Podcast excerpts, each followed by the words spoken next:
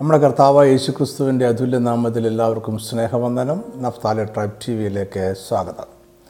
യേശു ക്രിസ്തു നമുക്ക് പരിചയപ്പെടുത്തി തന്ന ദൈവരാജ്യത്തിന്റെ സ്വഭാവ വിശേഷതകൾ എന്തെല്ലാമാണ് എന്നാണ് നമ്മൾ ഇന്ന് ചിന്തിക്കുന്നത്. ദൈവരാജ്യം ഈ ലോകത്തിൽ നിന്നുള്ളതല്ല എന്നതാണ് ദൈവരാജ്യത്തിന്റെ അടിസ്ഥാന സ്വഭാവം. ഈ സത്യം യേശു ഉറപ്പിച്ച് പറഞ്ഞിട്ടുണ്ട്.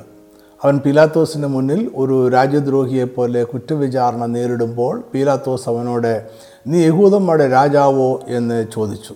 യേശു ഇങ്ങനെ മറുപടി പറഞ്ഞു യോഹനാൻ പതിനെട്ടിന്റെ മുപ്പത്തിയാറ് മുപ്പത്തിയേഴ് വാക്യങ്ങൾ. എന്റെ രാജ്യം ഐഹികമല്ല എന്റെ രാജ്യം ഐഹികമായിരുന്നുവെങ്കിൽ എന്നെ യഹൂദന്മാരുടെ കയ്യിൽ ഏൽപ്പിക്കാതെ വണ്ണം എന്റെ ചേവകർ പോരാടുമായിരുന്നു. എന്നാൽ എന്റെ രാജ്യം ഐഹികമല്ല എന്നുത്തരം പറഞ്ഞു. പിലാത്തോസ് അവനോട് എന്നാൽ നീ രാജാവ് തന്നെയോ? എന്ന് പറഞ്ഞതിന് യേശു നീ പറഞ്ഞതുപോലെ ഞാൻ രാജാവ് തന്നെ സത്യത്തിന് സാക്ഷി നിൽക്കേണ്ടതിന് ഞാൻ ജനിച്ചു. അതിനായി ലോകത്തിൽ വന്നുമിരിക്കുന്നു സത്യ തൽപരനായവൻ എല്ലാം എന്റെ വാക്ക് കേൾക്കുന്നു എന്ന് ഉത്തരം പറഞ്ഞു. യേശുവിന്റെ ഉത്തരത്തിൽ ദൈവരാജ്യത്തിന്റെ രണ്ട് സ്വഭാവ വിശേഷങ്ങൾ ഉണ്ട്. ഒന്ന് അവന്റെ രാജ്യം ഐഹികമല്ല. രണ്ടാമത്തത് അവന്റെ വാക്ക് കേൾക്കുകയും വിശ്വസിക്കുകയും ചെയ്യുന്നവർ ദൈവരാജ്യത്തിന് അവകാശികൾ ആണ്. യേശു രാജാവാണ് അവനൊരു രാജ്യമുണ്ട്. അവൻ യഹൂദന്മാരുടെ മാത്രം രാജാവല്ല അവന്റെ വാക്ക് കേൾക്കുന്ന എല്ലാവരുടെയും രാജാവാണ്. ഐഹികമല്ല എന്നതിന് മൂലഭാഷയായ ഗ്രീക്കിൽ കോസ്മോസ് എന്ന വാക്കാണ് ഉപയോഗിച്ചിരിക്കുന്നത്. അതിന്റെ അർത്ഥം സകല മനുഷ്യരും ജീവജാലങ്ങളും വ്യവസ്ഥിതികളും അടങ്ങുന്ന പ്രപഞ്ചമെന്നാണ്. അതായത് യേശു പറഞ്ഞത് അവന്റെ രാജ്യം അഥവാ ദൈവരാജ്യം ഈ ലോകത്തിന്റെ വ്യവസ്ഥിതികളിൽ നിന്നുള്ളതല്ല അത് മറ്റൊരു രാജ്യത്തിൽ നിന്നും മറ്റൊരു വ്യവസ്ഥിതിയിൽ നിന്നും ഉള്ളതാണ്. ദൈവരാജ്യം സ്വർഗീയമായതും ആത്മീയമായതുമായ ഒരു രാജ്യമാണ്. യേശുവിന്റെ ഈ വാദത്തിന് ഒരു തെളിവും അവൻ ചൂണ്ടിക്കാട്ടുന്നു. അവന്റെ രാജ്യം ഈ ലോകത്തിൽ നിന്നും ഉള്ളതായിരുന്നുവെങ്കിൽ അവന് സംരക്ഷണത്തിനായി പടയാളികൾ ഉണ്ടായിരുന്നേനെ.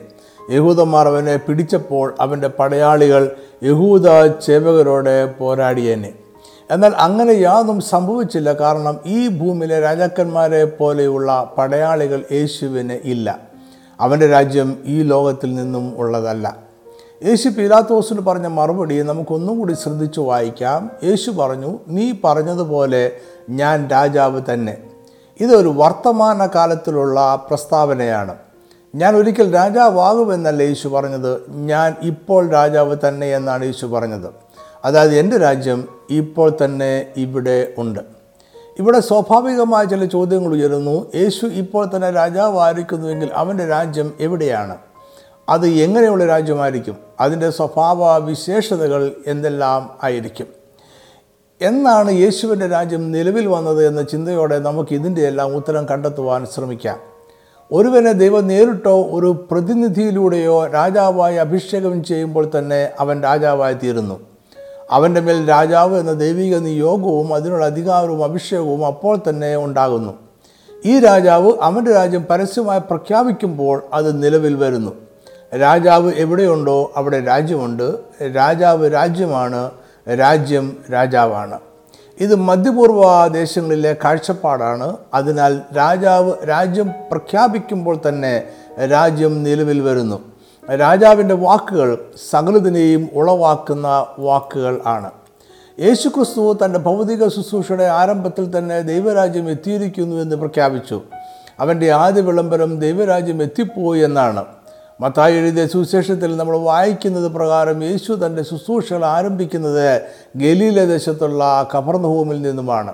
മത്തായ നാലിന്റെ പതിനേഴ് ഇങ്ങനെയാണ് അന്നു മുതൽ യേശു സ്വർഗരാജ്യം സമീപിച്ചിരിക്കാൻ മാനസാന്തരപ്പെടുവീനെന്ന് പ്രസംഗിച്ചു തുടങ്ങി. എന്നാൽ ദൈവരാജ്യത്തിന്റെ ഈ പ്രഖ്യാപനവും ആരംഭവും വളരെ ചെറിയ ഒരു തുടക്കമായിരുന്നു. വലിയ മോടിയോട് കൂടെയുള്ള ഒരു ആരംഭമായിരുന്നില്ല. യേശു എന്ന രാജാവ് ജനിച്ചത് ഒരു അജ്ഞാതമായ സ്ഥലത്താണ്. പിന്നീട് അവനെ ഒരു വീടിന്റെ കാലിത്തൊഴുത്തിൽ കിടത്തി അവിടെയാണ് അവന്റെ ആദ്യ സന്ദർശകർ അവനെ കണ്ടത്. അവന്റെ മാതാപിതാക്കന്മാർ സാധാരണക്കാരായിരുന്നു. ശിശുവായിരിക്കുമ്പോൾ തന്നെ അവനെ സ്വന്തം ദേശം വിട്ട് ഈജിപ്തിലേക്ക് ഓടിപ്പോകേണ്ടി വന്നു. ചില വർഷങ്ങൾ കഴിഞ്ഞപ്പോൾ അവൻ തിരികെ സ്വന്തം ദേശത്തേക്ക് വന്നു. യുവാവായപ്പോൾ അവൻ യോഗ സ്നാപകന്റെ കൈക്കീഴിൽ മാനസാന്തര സ്നാനം സ്വീകരിച്ചു. അതിനുശേഷം ഒരു യഹൂദ റബിയായി ശുശ്രൂഷ ചെയ്തു പോന്നു. ഇവിടെ എങ്ങും സവിശേഷമായ യാതൊന്നും ഉണ്ടായിരുന്നില്ല. എല്ലാം സാധാരണവും താഴ്മയുള്ളതും ആർഭാടങ്ങൾ ഇല്ലാത്തതുമായിരുന്നു. ഒരു രാജാവിന്റെ വരവിന്റെ യാതൊരു ലക്ഷണവും എവിടെയും ഇല്ലായിരുന്നു.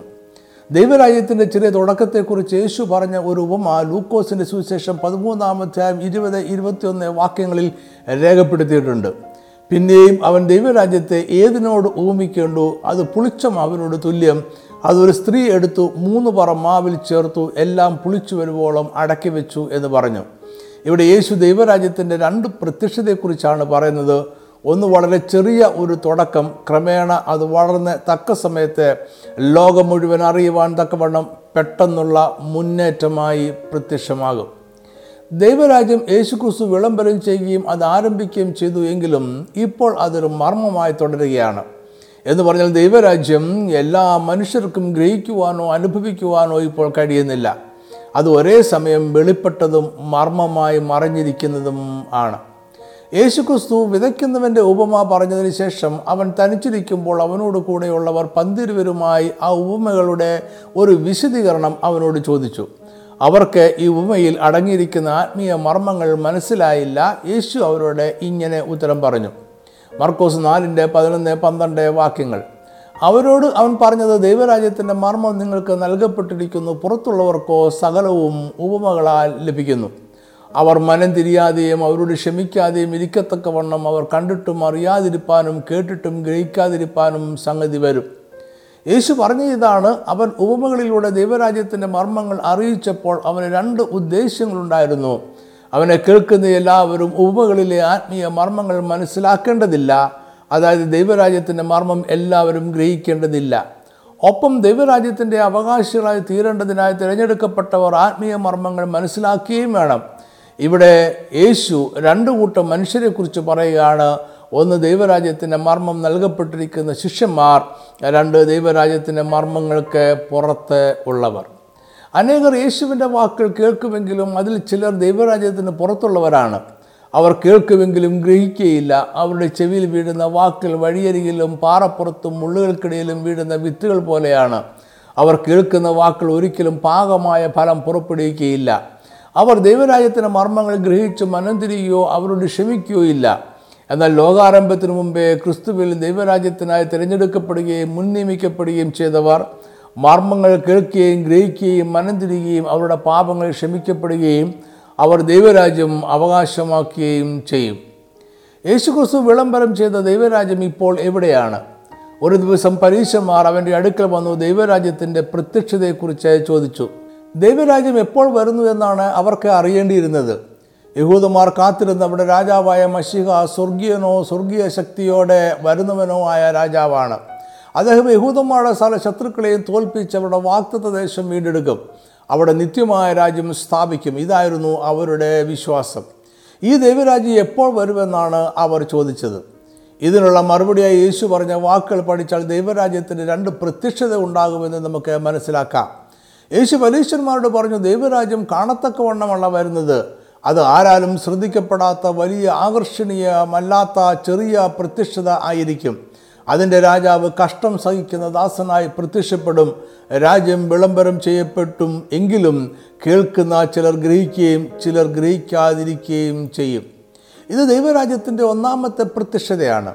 അതിനാൽ യേശു പറഞ്ഞു ദൈവരാജ്യം നിങ്ങളുടെ ഇടയിൽ തന്നെ ഉണ്ടല്ലോ. യേശുവാണ് ദൈവരാജ്യത്തിലെ രാജാവ് അവനാണ് ദൈവരാജ്യം. യേശു മനുഷ്യരുടെ ഇടയിലേക്ക് വന്നു. ഇപ്പോൾ അവരുടെ ഇടയിൽ ജീവിച്ചിരിക്കുന്നു. അവനിൽ ദൈവരാജ്യമുണ്ട്. ലൂക്കോസ് പാലത്തിന്റെ ഇരുപതിൽ യേശു ഇത് സാക്ഷിക്കുന്നു.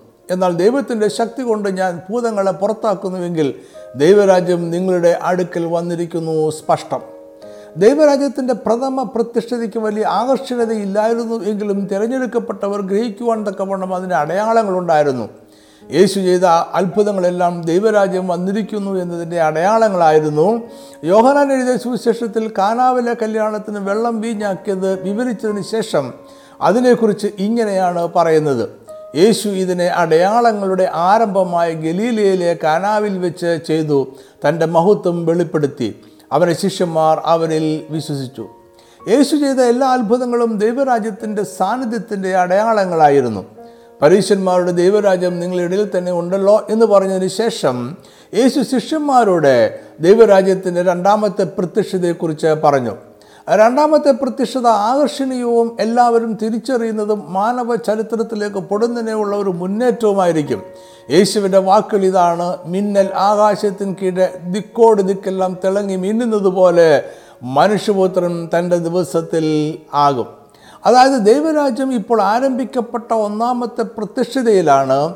ദൈവരാജ്യം അതിന്റെ സമ്പൂർണതയിൽ പ്രത്യക്ഷമായിട്ടില്ല. ദൈവരാജ്യത്തിന്റെ സമ്പൂർണമായ പ്രത്യക്ഷത ഭാവിയിൽ സംഭവിക്കുവാനിരിക്കുന്നതേ ഉള്ളൂ. ഒന്നാമത്തെയും രണ്ടാമത്തെയും പ്രത്യക്ഷതയ്ക്ക് മധ്യേ മഷിക അനേകം കഷ്ടം സഹിക്കുകയും ഇപ്പോഴത്തെ തലമുറ അവനെ തള്ളിപ്പറയുകയും വേണം. ഇതാണ് യശയാ പ്രവാചന പുസ്തകം അമ്പത്തിമൂന്നാം അധ്യായത്തിലെ കഷ്ടം അനുഭവിക്കുന്ന ദാസന്റെ വിവരണം. എന്നാൽ മഷികായുടെ അല്ലെങ്കിൽ യേശുക്രിസ്തുവിന്റെ രണ്ടാമത്തെ വരവ് ദൈവരാജ്യത്തിന്റെ രാജാവായി അതിന്റെ എല്ലാ പ്രൗഢിയോടെയുമായിരിക്കും. ഈ വരവ് ആർക്കും തെറ്റിപ്പോകുകയില്ല ആരും അറിയാതെയും ഗ്രഹിക്കാതെയും ഇരിക്കുകയില്ല ദൈവരാജ്യത്തിന്റെ രണ്ട് പ്രത്യക്ഷതകൾക്കും ഇടയിലുള്ള കഷ്ടം യേശുക്രിസ്തുവിന് മാത്രമുള്ളതല്ല. അവനിൽ വിശ്വസിക്കുന്ന എല്ലാവർക്കും കഷ്ടത്തിലൂടെ കടന്നു പോകേണ്ടി വരും. ലൂക്കോസ് ഒമ്പതിന്റെ ഇരുപത്തി മൂന്നിൽ യേശു പറഞ്ഞു എന്നെ അനുഗമിപ്പാൻ ഒരുത്തൻ ഇച്ഛിച്ചാൽ അവൻ തന്നെത്താൻ നിഷേധിച്ച് നാൾതോറും തന്റെ ക്രൂശ് എടുത്തുകൊണ്ട് എന്നെ അനുഗമിക്കട്ടെ. ഈ ഭൂമിയിൽ ദൈവരാജ്യത്തിനൊത്തവണ്ണം ജീവിക്കുക എന്നത് സുഖകരമായ അനുഭവമല്ല. അത് ക്രിസ്തുവിനോടൊപ്പം അവരായ കഷ്ടം സഹിക്കുക എന്നതാണ്. എന്നാൽ ഇങ്ങനെ കഷ്ടം അനുഭവിക്കുവാൻ യേശു നമ്മളെ അനാഥരായി വിട്ടിട്ടില്ല. അവന്റെ സാന്നിധ്യം എപ്പോഴും നമ്മോട് കൂടെയുണ്ട്. മത്തായ പതിനെട്ടിന്റെ ഇരുപതിൽ നമ്മളിങ്ങനെ വായിക്കുന്നു രണ്ടോ മൂന്നോ പേർ എന്റെ നാമത്തിൽ കൂടി വരുന്നിടത്തൊക്കെയും ഞാൻ അവരുടെ നടുവിലുണ്ട് എന്നും ഞാൻ നിങ്ങളോട് പറയുന്നു. യേശുവിന്റെ നാമത്തിൽ രണ്ടോ മൂന്നോ പേർ ഒരുമിച്ച് കൂടുമ്പോൾ അവന്റെ സാന്നിധ്യം അവിടെ ഉണ്ടാകും. യേശുവും അവിടെ ഒരുമിച്ച് കൂടും. ആ കൂടി വരവ് ദൈവരാജ്യമാണ്. രാജാവിന്റെ സാന്നിധ്യം രാജ്യത്തിന്റെ സാന്നിധ്യമാണ്. നമ്മൾ ഒരിക്കലും ദൈവരാജ്യത്തിന് വെളിയിലാകുന്നില്ല. നമ്മളെപ്പോഴും ദൈവരാജ്യത്തിൽ തന്നെ ആണ്. യേശുക്രിസ്തു എന്ന രാജാവിന്റെ സാന്നിധ്യത്താൽ അവൻ അനുഗ്രഹിക്കുന്ന രണ്ടോ മൂന്നോ പേർ ആരാണ്? ആരുടേതാണ് ഈ ദൈവരാജ്യം? ആരാണ് ദൈവരാജ്യത്തിന്റെ യഥാർത്ഥ അവകാശികൾ? ഇനി നമുക്ക് ഈ ചോദ്യങ്ങൾ ചർച്ച ചെയ്യാം. ദൈവരാജ്യത്തിന്റെ മർമ്മങ്ങൾ കേട്ട് ഗ്രഹിക്കുന്നവരും അത് കേൾക്കുന്നുവെങ്കിലും ഗ്രഹിക്കാത്തവരുമായ രണ്ടു കൂട്ടം മനുഷ്യരുണ്ട് എന്ന് നമ്മൾ പഠിച്ചു കഴിഞ്ഞല്ലോ. അതിന്റെ അർത്ഥം ദൈവം തന്റെ സർവാധികാരത്താൽ ചിലരെ തിരഞ്ഞെടുക്കുകയും ചിലരെ തള്ളിക്കളയുകയും ചെയ്തിരിക്കുന്നു. അതിനാൽ തന്നെ ദൈവരാജ്യം എല്ലാ മനുഷ്യർക്കും ഉള്ളതല്ല അത് ദൈവരാജ്യത്തിന്റെ അവകാശികളായി തിരഞ്ഞെടുക്കപ്പെടുന്നവർക്ക് ഉള്ളതാണ്. മത്തായി ഇരുപത്തിരണ്ടിൽ യേശു പറയുന്ന ഒരു ഉപമ വിശദമായി രേഖപ്പെടുത്തിയിട്ടുണ്ട്. ഈ ഉപമ തുടങ്ങുന്നത് സ്വർഗരാജ്യം തന്റെ പുത്രന് വേണ്ടി കല്യാണ ശ്രദ്ധ കഴിച്ച ഒരു രാജാവിനോട് സദൃശ്യം എന്ന് പറഞ്ഞുകൊണ്ടാണ്. അതായത് ഈ ഉപമ സ്വർഗരാജ്യത്തിന്റെ ഒരു മർമ്മം വിശദീകരിക്കുന്നു. രാജാവ് മകന്റെ വിവാഹ ശ്രദ്ധയ്ക്ക് അനേകം വിശിഷ്ടാതിഥികളെ ക്ഷണിച്ചിരുന്നുവെങ്കിലും അവർ ആരും തക്ക സമയത്ത് എത്തിച്ചേർന്നില്ല. അതിനാൽ അവൻ ദാസന്മാരോട് കല്യാണം ഒരുക്കിയിരിക്കുന്നു ക്ഷണിക്കപ്പെട്ടവരോ യോഗ്യരായില്ല. ആകിയാൽ വഴിത്തലക്കിൽ ചെന്ന് കാണുന്നവരൊക്കെയും കല്യാണത്തിന് വിളിപ്പീൻ എന്ന് പറഞ്ഞു. അങ്ങനെ ആ ദാസന്മാർ പെരുവഴികളിൽ പോയി കണ്ട ദുഷ്ടന്മാരെയും നല്ലവരെയും എല്ലാം കൂട്ടിക്കൊണ്ടുവന്നു. കല്യാണശാല വിരുന്നുകാരെ കൊണ്ട് നിറഞ്ഞു. എന്നാൽ ഇങ്ങനെ വിളിക്കപ്പെട്ട ആളുകൾക്ക് യോഗ്യമായ വിവാഹ വസ്ത്രമില്ലായിരുന്നു. അതിനാൽ അവർക്ക് വിശേഷമായ വിവാഹ വസ്ത്രം രാജാവ് തന്നെ സൗജന്യമായി നൽകി. അവർ അത് ധരിച്ചുകൊണ്ട് വേണം വിവാഹ സദ്യക്ക് പ്രവേശിക്കുവാൻ. ഒരുവരൊഴികെ മറ്റെല്ലാവരും രാജാവ് നൽകിയ വസ്ത്രം സ്വീകരിക്കുകയും അത് ധരിച്ചുകൊണ്ട് യോഗ്യമായ രീതിയിൽ വിവാഹ സദ്യയ്ക്ക് പ്രവേശിക്കുകയും ചെയ്തു. സദ്യയ്ക്ക് വന്നിരിക്കുന്നവരെ നോക്കുവാൻ രാജാവ് വിരുന്നുശാലയിൽ വന്നപ്പോൾ യോഗ്യമല്ലാത്ത വസ്ത്രം ധരിച്ച ഇവനെ കണ്ടെത്തി. അവൻ രാജാവ് സൗജന്യമായി നൽകിയ വിശേഷമായ വിവാഹ വസ്ത്രം നിരസിച്ചിരിക്കുന്നു. അത് രാജാവിനെ നിരസിക്കലാണ്. അതിനാൽ രാജാവ് ശുശ്രൂഷക്കാരോടെ ഇവനെ കൈയും കാലും കെട്ടി ഏറ്റവും പുറത്തുള്ള ഇരുട്ടിൽ തള്ളിക്കളവീൻ. അവിടെ കരച്ചിലും പല്ലുകടിയും ഉണ്ടാകും എന്ന് പറഞ്ഞു. ഈ ഉപമയുടെ അവസാന വാചകം ദൈവരാജ്യത്തിന്റെ പ്രധാനപ്പെട്ട ഒരു സ്വഭാവ വിശേഷത വെളിവാക്കുന്നതാണ്. അതിങ്ങനെയാണ് വിളിക്കപ്പെട്ടവർ അനേകർ തിരഞ്ഞെടുക്കപ്പെട്ടവരോ ചുരുക്കം. ഈ വാചകമാണ് ഈ ഉപമയുടെ പ്രധാന സന്ദേശം. ഇവിടെ അന്നത്തെ യഹൂദന്മാർക്ക് കണ്ടും കേട്ടും പരിചയമുള്ള ഒരു സംഭവത്തെക്കുറിച്ചുള്ള ഒരു പരാമർശമുണ്ട്. റോമൻ സാമ്രാജ്യത്തിന്റെ നിയമം അനുസരിച്ച് ഇരുപത് വയസ്സിന് മുകളിലുള്ള ആരോഗ്യവാന്മാരായ എല്ലാ പുരുഷന്മാരും രാജ്യത്തിന്റെ സൈന്യത്തിലെ അംഗമാണ്. എങ്കിലും സ്ഥിരമായ സൈന്യത്തിലേക്ക് പ്രത്യേകമായ തെരഞ്ഞെടുപ്പ് നടത്താറുണ്ടായിരുന്നു. ഇതിനായി ഒരു കാഹളമൂതി റോമൻ സൈന്യത്തിൽ ചേരുവാൻ ആഗ്രഹിക്കുന്നവരെയെല്ലാം വിളിച്ചു ചേർക്കും. ഇരുപത് വയസ്സിന് മുകളിൽ പ്രായമുള്ള ആരോഗ്യവാന്മാരായ എല്ലാവരും കാഹള ശബ്ദം കേൾക്കുമ്പോൾ ഒരുമിച്ച് കൂടും. എന്നാൽ എല്ലാവരെയും സൈന്യത്തിലേക്ക് തിരഞ്ഞെടുക്കുകയില്ല. വളരെ കർശനവും കഠിനവുമായ പരിശോധന നടത്തും. അതിൽ വിജയിക്കുന്ന ചുരുക്കം ചിലരെ മാത്രമേ സൈന്യത്തിലേക്ക് തിരഞ്ഞെടുക്കുകയുള്ളൂ. ഇവിടെ വിളിക്കപ്പെടുന്നവർ അനേകരെങ്കിലും തിരഞ്ഞെടുക്കപ്പെടുന്നവർ ചുരുക്കമാണ്. ദൈവരാജ്യത്തിന്റെ സുവിശേഷം കേട്ട അനേകർ ഒരുമിച്ച് കൂടിയേക്കാമെങ്കിലും അവരിൽ ചുരുക്കം പേരെ മാത്രമേ ദൈവരാജ്യത്തിന്റെ അവകാശികളായി തിരഞ്ഞെടുക്കുകയുള്ളൂ. യേശുവിന് ചുറ്റും കൂടിയിരിക്കുന്നവർ അനേകരാണ്. ചിലർ അത്ഭുതങ്ങൾ കണ്ടും ചിലർ അവൻ മഷികയാണെന്ന് വിശ്വസിച്ചും അവനോടൊപ്പം കൂടിയിട്ടുണ്ട്. എന്നാൽ യേശു പറഞ്ഞു അതിൽ ചുരുക്കം പേരെ മാത്രമേ ദൈവരാജ്യത്തിന്റെ അവകാശികളായി തിരഞ്ഞെടുക്കുകയുള്ളൂ. അവർ കഠിനമായ പരിശോധനകളിലൂടെ കടന്നു പോകേണ്ടി വരും. വിജയിക്കുന്നവർ അവകാശികൾ ആകും. യേശു പറഞ്ഞതിന്റെ വർത്തമാനകാല പ്രസക്തി ഇതാണ്. സുവിശേഷത്തിന്റെ കാഹള ശബ്ദത്തോട് അനുകൂലമായി പ്രതികരിക്കുന്നവർ അനേകർ കണ്ടേക്കാം. അവർ എല്ലാ ഞായറാഴ്ചയും ആരാധനയ്ക്ക് വന്നേക്കാം കൃത്യമായ ദശാംശം നൽകുകയും സഭാകാര്യങ്ങളിൽ സജീവമായി ഇടപെടുകയും ചെയ്തേക്കാം. ചിലർ യേശുവിന്റെ നാമത്തിൽ അത്ഭുതങ്ങൾ പ്രവർത്തിക്കുകയും പ്രവചിക്കുകയും ചെയ്തേക്കാം. എന്നാൽ ഇതൊന്നും അവർക്ക് ദൈവരാജ്യം കൈവശമായി എന്നതിന്റെ തെളിവോ ഉറപ്പോ അല്ല.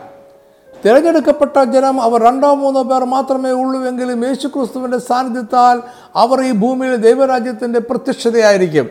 അവർ ദൈവരാജ്യമായിരിക്കും. അതിനാൽ തന്നെ അവർക്ക് ദൈവരാജ്യത്തിന്റെ ശക്തിയും അധികാരങ്ങളും ഉണ്ടായിരിക്കും. ദൈവരാജ്യം സർവശക്തിയും സർവാധികാരവുമുള്ള രാജ്യമാണ്. അതിന്റെ അധികാര മണ്ഡലം സൃഷ്ടിക്കപ്പെട്ട സകലതുമാണ്. അതിൽ ജീവനുള്ളതും ജീവനില്ലാത്തതും കാണപ്പെടുന്നതും കാണപ്പെടാത്തവയും ഉൾപ്പെടുന്നു.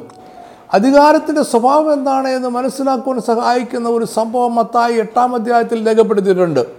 യേശു കവർന്നവും എത്തിയപ്പോൾ റോമൻ ശതാധിപൻ വന്നു. അവന്റെ ദാസൻ പക്ഷപാതം പിടിച്ചു കഠിനമായി വേദനപ്പെട്ട് വീട്ടിൽ കിടക്കുന്നു. അവനെ സൗഖ്യമാക്കണമെന്ന് യേശുവിനോട് അപേക്ഷിച്ചു.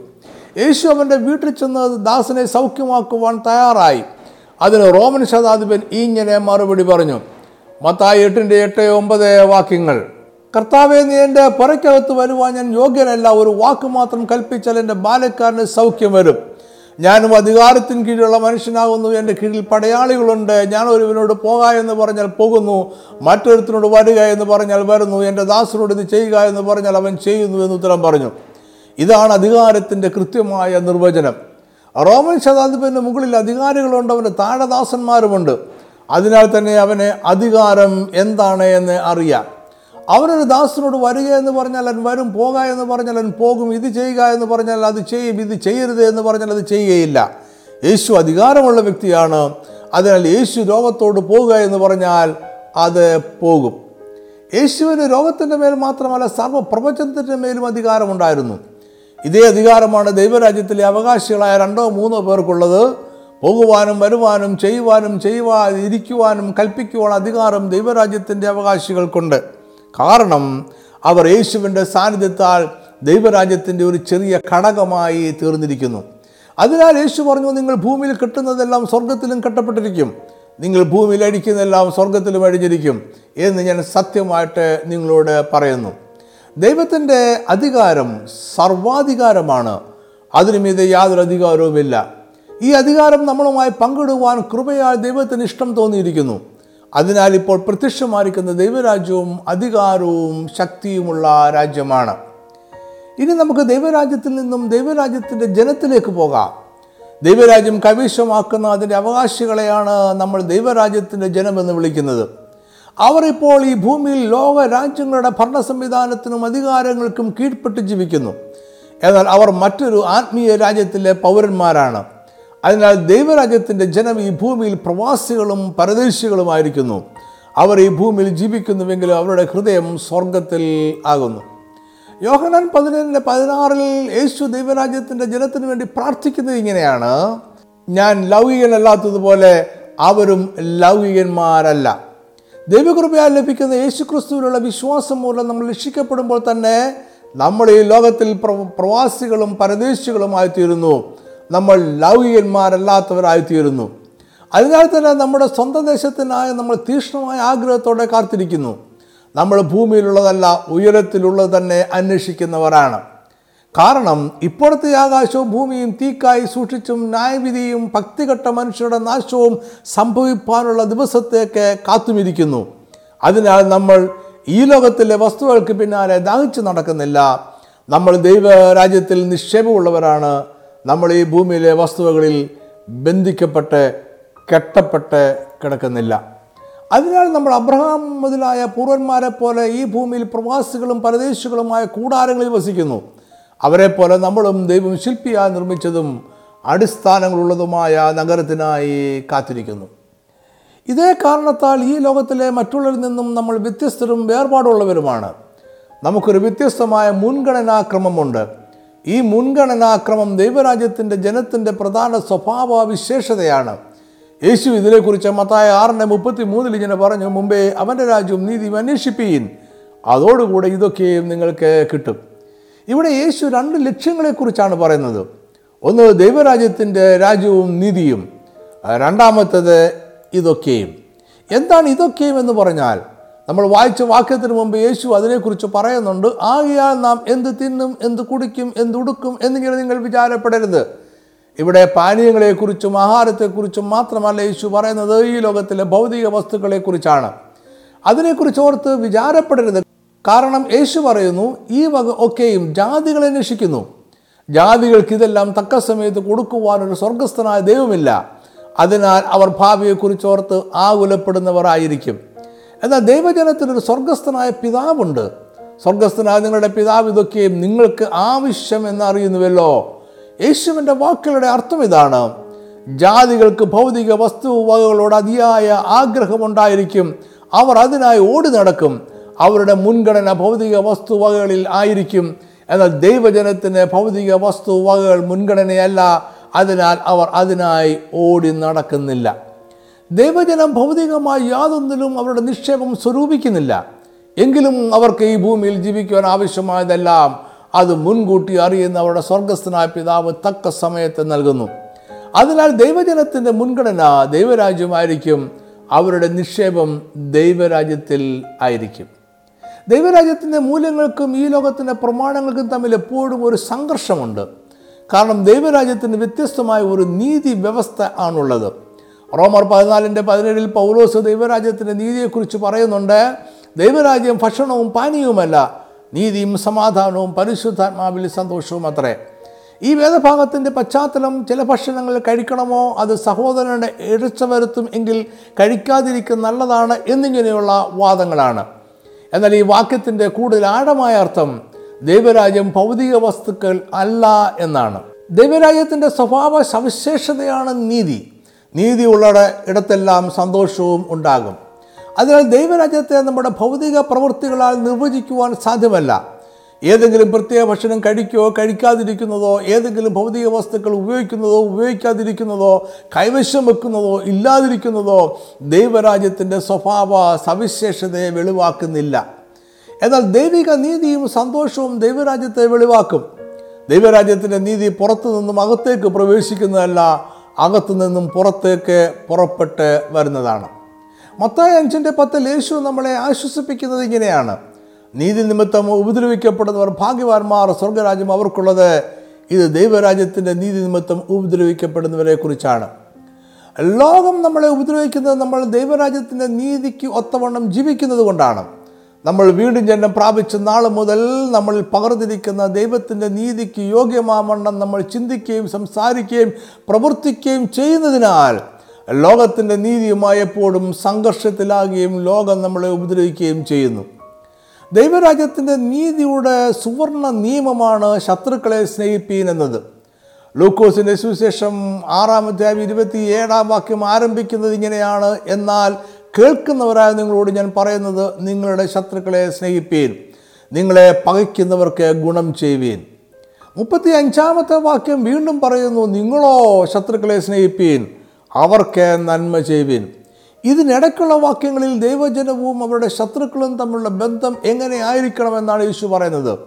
ഇവിടെ ശത്രു മനുഷ്യരാണ് പിശാചല്ല. ദൈവജനവും മനുഷ്യരും തമ്മിലുള്ള ബന്ധത്തെക്കുറിച്ചാണ് യേശു ഇവിടെ പറയുന്നത്. ഇരുപത്തിയേഴ് മുതൽ മുപ്പത്തി ആറ് വരെയുള്ള വാക്യങ്ങളിൽ എങ്ങനെയാണ് ശത്രുക്കളെ സ്നേഹിക്കേണ്ടത് എന്ന് മൂന്ന് ഉദാഹരണങ്ങളിലൂടെ യേശു വിവരിക്കുന്നുണ്ട്. ഇരുപത്തി ഒമ്പതാം വാക്യത്തിൽ നിന്നെ ഒരു ചകിട്ടത്ത് അടിക്കുന്നവനും മറ്റേതും കാണിച്ചു കൊടുക്കുക എന്നാണ് യേശു ഉപദേശിക്കുന്നത്. ചെകിട്ടത്തടിക്കുക എന്നത് യഹൂദന്മാരുടെയും റോമാക്കാരുടെയും ഇടയിൽ ഏറ്റവും നിന്ദ്യമായ പ്രവൃത്തിയായിരുന്നു. ഒരു വ്യക്തിയെ ഏറ്റവും നിന്ദിക്കുവാനും പരിഹസിക്കുവാനും നിസ്സാരനാക്കുവാനും അവന്റെ ചെകിട്ടത്തടിക്കുമായിരുന്നു അടിമകളെ യജമാനന്മാർ ചെകിട്ടത്തടിക്കുന്ന പതിവുണ്ടായിരുന്നു. അടിമയ്ക്ക് യാതൊന്നും തിരികെ ചെയ്യുവാൻ കഴിയേയില്ല. സ്വയം പ്രതിരോധിക്കുവാൻ പോലും അടിമയ്ക്ക് സ്വാതന്ത്ര്യമില്ല. യജമാനൻ ഒരു ചെകിട്ടത്തടിക്കുമ്പോൾ അവൻ പ്രതിരോധിക്കാതെ മറ്റേ ചെകിടും കാണിച്ചു കൊടുക്കുക ആണ്. യേശു പറയുന്ന ഇതാണ് നമ്മൾ ഈ ഭൂമിയിൽ നിന്ദിക്കപ്പെടുകയും നിസ്സാരന്മാരാക്കപ്പെടുകയും പരിഹസിക്കപ്പെടുകയും ചെയ്യുമ്പോൾ അതുപോലെ തിരികെ പ്രതികരിക്കരുത്. കാരണം ലോകത്തിന്റെ നീതിയും ദൈവരാജ്യത്തിന്റെ നീതിയും വ്യത്യസ്തമാണ്. നമ്മൾ ദൈവരാജ്യത്തിന്റെ ജനമാണ്. നമ്മൾ സമാധാനം ഉണ്ടാക്കുന്നവർ ആണ്. ഇരുപത്തൊമ്പതാം വാക്യത്തിന്റെ രണ്ടാമത്തെ ഭാഗത്ത് രണ്ടാമതൊരു ഉദാഹരണം യേശു പറയുന്നു നിന്റെ പുതപ്പ് എടുത്തു കളയുന്നതിന് വസ്ത്രവും തടുക്കരുത്. പുതപ്പ് എന്നതുകൊണ്ട് യഹൂദന്മാർ ധരിക്കുന്ന മേൽവസ്ത്രമാണ് ഉദ്ദേശിക്കുന്നത്. അത് എടുത്തു മാറ്റുന്ന ശത്രു ഉടുപ്പും എടുത്തുകൊണ്ട് പോകാൻ ശ്രമിച്ചാൽ അതിനെ തടയരുത് എന്നാണ് യേശു പറയുന്നത്. യഹൂദന്മാർ അവരുടെ ഉടുപ്പിന് മുകളിൽ ഒരു പുതപ്പ് അല്ലെങ്കിൽ മേൽവസ്ത്രം കൂടി ധരിച്ചിരിക്കും. ഇത് പകൽ സമയം സൂര്യന്റെ ചൂടിൽ നിന്നും രാത്രിയിൽ തണുപ്പിൽ നിന്നും സംരക്ഷണം നൽകും. രാത്രിയിൽ ഇത് ഒരു പുതപ്പായോ ചുരുട്ടി തലേണയായോ ഉപയോഗിക്കും. പുതപ്പ് അവിടെ ഒഴിച്ചുകൂടാനാവാത്ത ആവശ്യമാണ്. നമ്മുടെ ശത്രു നമ്മുടെ മേൽ ജയമെടുക്കുവാൻ ശ്രമിക്കുമ്പോൾ അത് അവന് വിട്ടുകൊടുക്കുക. നമ്മളുടെ ഭാഗമായിരിക്കാം ശരിയെങ്കിലും ശത്രുവിനോട് വാദിച്ച് ജയിക്കുവാൻ ശ്രമിക്കാതിരിക്കുക. ലൂക്കോസാറിന്റെ മുപ്പതിൽ മൂന്നാമത്തെ ഉദാഹരണം യേശു പറയുന്നുണ്ട്. നിന്നോട് ചോദിക്കുന്ന ഏവനും കൊടുക്കുക നിനക്കുള്ളത് എടുത്തു കളയുന്നതിനോട് മടക്കി ചോദിക്കരുത്. യേശു ക്രിസ്തു നമ്മളെ പഠിപ്പിച്ച പ്രാർത്ഥനയിൽ ഇങ്ങനെ പ്രാർത്ഥിക്കുവാനാണ് അവൻ പറഞ്ഞത്. ഞങ്ങളുടെ കടക്കാരോട് ഞങ്ങൾ ക്ഷമിച്ചിരിക്കുന്ന പോലെ ഞങ്ങളുടെ കടങ്ങളെ ഞങ്ങളോടും ക്ഷമിക്കണമേ.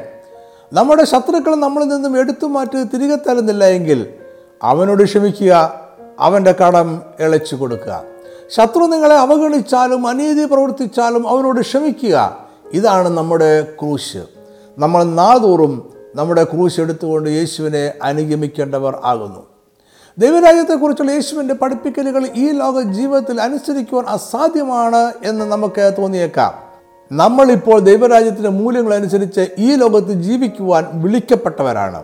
അതിന്റെ സംഘർഷം നമ്മൾ അനുഭവിക്കേണ്ടിയിരിക്കുന്നു. എന്നാൽ സ്വർഗത്തിൽ നമ്മുടെ പ്രതിഫലം വലുതാകൊണ്ട് സന്തോഷിച്ച് ഉല്ലസിപ്പീൻ.